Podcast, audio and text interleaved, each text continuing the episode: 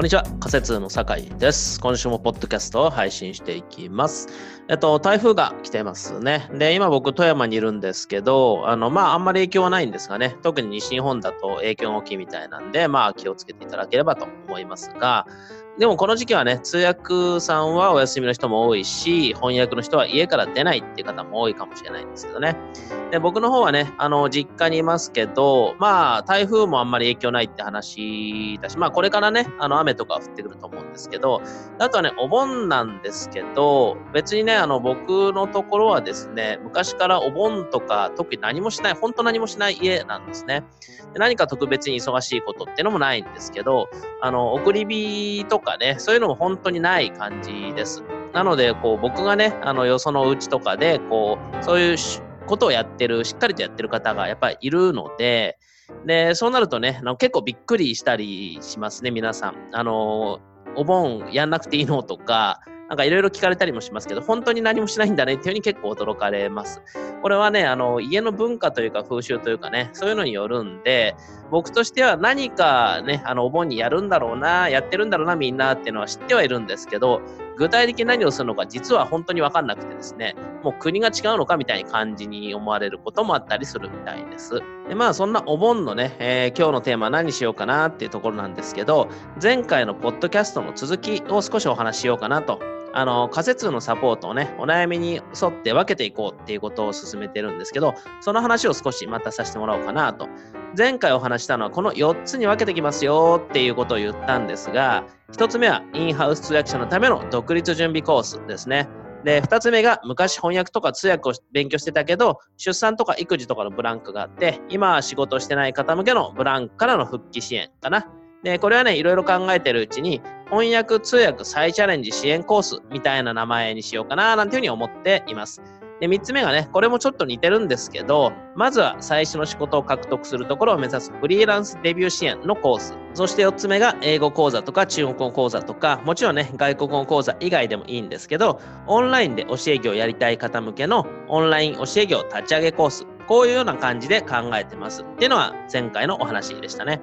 で、それから1週間経ったわけなんですが、それらがどうなってるかっていうと、まずはっていうところで、1つ目のインハウス通訳者のための独立準備ミニセミナーの対象者とかね、え、ー、と、中身をひたすら考えている。そんな1週間でした。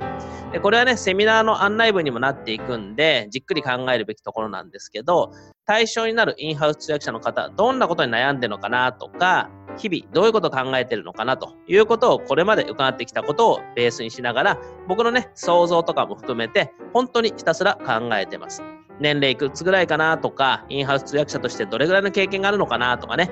で、家庭環境どうで、あの、ご主人がいるとか、えっ、ー、と、お子さんがどれぐらいだとかね、そういうことも含めてなんですけど、雇用形態はね、正社員なのか派遣社員なのかとか、どうしてフリーランスになることを考えているのか、このセミナーに興味を持つとしたら、どういうことに興味を持ってるのかなとかね、あとはフリーランスになったら何がどうなると期待してるのか、逆にインハウスを辞めたらどういうことは不安なのか、なんてことを本当にひたすら考えています。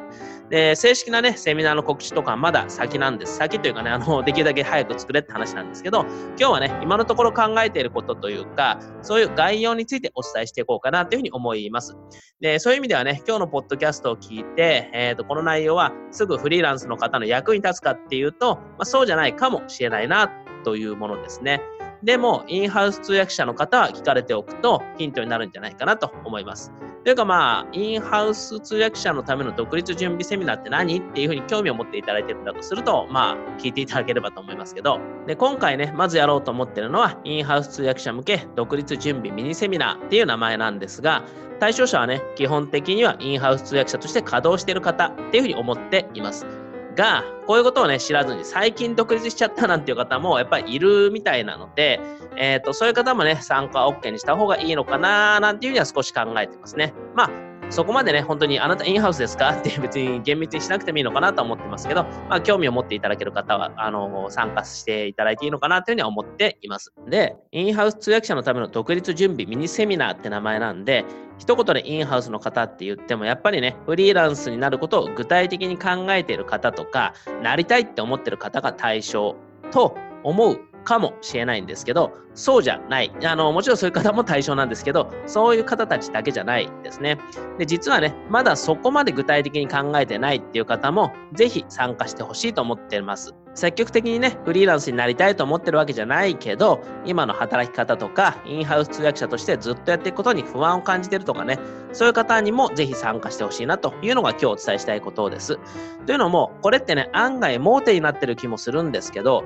フリーランスになる準備を進めたからといって、必ずしも会社辞めてフリーランスになんなきゃいけないってわけじゃないんですよね。あの、準備だけ進めておいて、その上でね、インハウスをそのまま続けたって、全然問題ないわけです。でもなんかね、こう準備するとフリーランスになんなきゃいけないのかなとか、なった方がいいのかなっていうふうに思っちゃうんで、思っちゃう人もいるので、あの逆にこう独立準備って言われてもピンとこないとかね、今関係ないし考えてないしなって感じる方もいるんじゃないかなって思ったりしたわけです。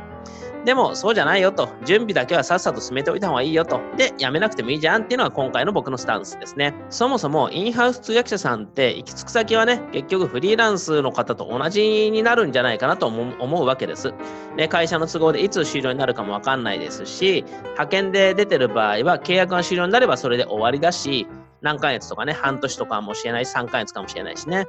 で、更新されたとしても、ずっと更新されるわけでもないと。なんなら雇い止めっていう期限もね、あの、最初から見えちゃったりもするわけだし、で、契約が終了になったら、そこでまた新しい就業先を探すっていうことももちろんできるんですけど、そこでね、フリーランスとしてやっていく準備だけでも進めておけたら、またいろんな選択肢が見えてくるんじゃないかなっていうふうに思うわけです。でそう考えると、どんなインハウス通訳者さんでも、やっぱりこう、今のうちというか、あの、今のうちっていうのは、つまりインハウス通訳者でいる間ですね。で、少しでも心に余裕がある間に、いつどうなっても動けるように、フリーランスになるための心構えとか準備は進めておくべきなんじゃないかというのが今回の狙いです。でそういう意味でね、今積極的にフリーランスになろうと思ってない方でも、ぜひ受けたらいいんじゃないかなと。で、そういうセミナーにするということです。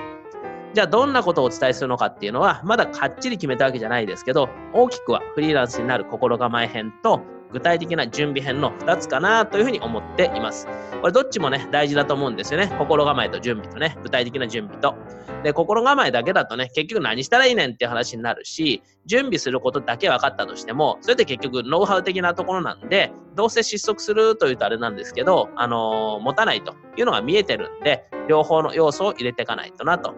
で、じゃあ、例えばどんなことなのかっていうのを少しかいつまんでいくと、あ、これはね、あくまでこう、今イメージしてることなんで、どこまであの本当に盛り込めるのかっていうのはちょっとわかんないっていう前提で聞いていただければと思うんですが、えっ、ー、と、心構え編としては、例えばね、フリーランス通訳者の実情だったりとか、えっ、ー、と、1年、フリーランス1年目の通訳レートの相場だったりね、で、インハウス、これよく聞かれる方もいると思うんですけど、インハウスの時の経験評価されないっていう話もあったりすると思います。じゃあその辺実際どうなのかというのとか、えー、通訳エージェント経由での案件獲得の流れですね。まあ基本的なところですけど、あとはね、これ仮説のサポートを受けられた方の話で、えっ、ー、と、フリーラン、インハウスからフリーランスになった初月に目標の40万円達成した人とか、えっ、ー、と、1年目で、あの、前日10万円のレート取った人とかね、月に100万円の売り上げ上げた人とかね、そういう人の話も、あの、していきたいなとか思ってますし、で、あとは、えっ、と、いつか来る契約終了、雇い止めに備えてみたいな話とか、会社辞めてから後悔しないためにみたいな話も盛り込んでいきたいなと。で、あの、これは心構えだとして、具体的な準備編っていうのは、えっ、ー、と、僕がよく聞かれることを中心にと思って考えてます。例えば、通訳レートの決め方とか、通訳実績表の作り方。で、これは職務経歴書との違いって何やねんみたいな話もあったりね。で、名刺の作り方もそうだし、えっ、ー、と、得意分野とかね、自分の強みの作り方はどうなのかとか、えっ、ー、と、もうちょっと具体的になっていくと、登録するべき通訳エージェントの基準とか、登録手順とかですね。で、こういうことを盛り込んでいくつもりです。で、ここにね、あげただけでも結構もうあるんで、トピックがあるんで、2時間で考えてますけど、こう収まるのかみたいな、この怪しいですね、すでに。考えてる、考えてて怪しいです。で、これをね、どう絞っていくかまた考えていきますが、これは聞きたいなとかね、知りたいっていうのがあれば、また教えていただければ、その部分を熱くするとかね、セミナーに反映することもできるかなと思うので、また意見とか聞かせていただけると嬉しいです。で、僕はね、この独立準備ミニセミナーに参加してくれる方に持って帰ってほしいものなんですけど、えっ、ー、と、まあね、具体的に進めておくべき準備とかももちろんそうなんですけど、あの、それはノウハウとしてなんですが、それ以上にね、なんというかメンタル的なものもね、持って帰ってほしいなというふうに思っています。で、安心感というとちょっと違うかもなんですけど、不安を和らげるというかね、あの、あ、こんな準備しておけばいいのかな、なんとかなんのかなとかね、あ、なんかこう、結構インハウスで毎日同じような仕事だったけど、なんか前に進めそうだなとかね、そういう感覚とかを持って帰ってほしいなと。で、フリーランスってね、可能性を具体的に感じてもらうことでワクワクする人もいるかもしれないし、そういう、なんでしょうね、あの、気持ちの部分をね、持って帰ってほしいなと。で、そのためにどんなことをお伝えしたらいいかなっていうふうに考えています。一応ね、誤解のないように重ねて言っておくと、僕別にね、インハウスよりフリーランスがいいよって言ってるわけじゃないです。どっちもやりがいはあるだろうし、えー、楽しいとことか難しいとこもね、あの違うので、それぞれタイプもあるし、自分が納得してできてればそれでいいかなと思っています。ただ、あの、フリーランスになるのが不安っていう状態で、あの、そこが理由です。あの、インハウスで立ち止まってる人もたくさん見てきたんで、そういう人にね、僕が持ってる情報とかを伝えて、えー、またね、改めて考えるきっかけにしてもらえればいいのかなと、そんな感じで思ってます。そういう理由で僕が今度展開していくのは、あの、フリーランスになることを目指すっていうサポートじゃなくて、あくまでその準備を進めていくと。で、そのためのサポートっていうふうに思っています。で、それを進めることで、結果的によし、フリーランスになるぞっていう選択する人もいるだろうし、えっ、ー、と、準備は進めた上で、いや、インハウスとしてやりたいこともあるし、まだこれ続けようって人もいるだろうし、なので、こう、あくまで今回のセミナーも、独立準備ミニセミナーっていうふうに名付けたりしてるわけですね。なので繰り返しになりますけど、もうフリーランスになるんだとか、なりたいという積極的に考えている人はもちろん対象ですし、そうじゃない、そこまで考えてないけど、とりあえずインハウス通訳者っていう立場に不安とかね、今のままでいいのかなって考えている人も、ぜひ参加してほしいなというふうに思っています。で、告知とかはね、近日中にとは思ってるんですが、今想定している日程だけいくつかお伝えしておくと、えっと、8月22日木曜日の夜8時から、8月31日土曜日の朝10時から、で、9月12日木曜日の夜8時から、で9月14日、えー、土曜日朝10時から、ということは、あの、今のところは予定しています。で、インハウスとしてね、働かてる、えっと、インハウスとして働いている方が対象なんで、えー、実は夜だろうなと。で、あとは土曜日の午前っていう感じかな。で、またこれはね、今後日程も追加していくんですけど、興味を惹かれたようなら、今お伝えした日程のどれかを軽く押さえておいていただければいいんじゃないかなっていうふうに思います。で、えっと、まあね、とにかく近日中にはメルマガで告知と募集をしていきたいなと思っているので、少しだけお待ちくださいという感じです。ということで、今週の仮説ポッドキャストでした。仮説ポッドキャストでは質問相談を受け付けています。質問や相談はホームページのフォーム、またメルマガについているフォームからぜひお送りください。感想なども大歓迎です。それでは今日も聴いていただいてありがとうございます。良い週末をお過ごしください。それではまた次回。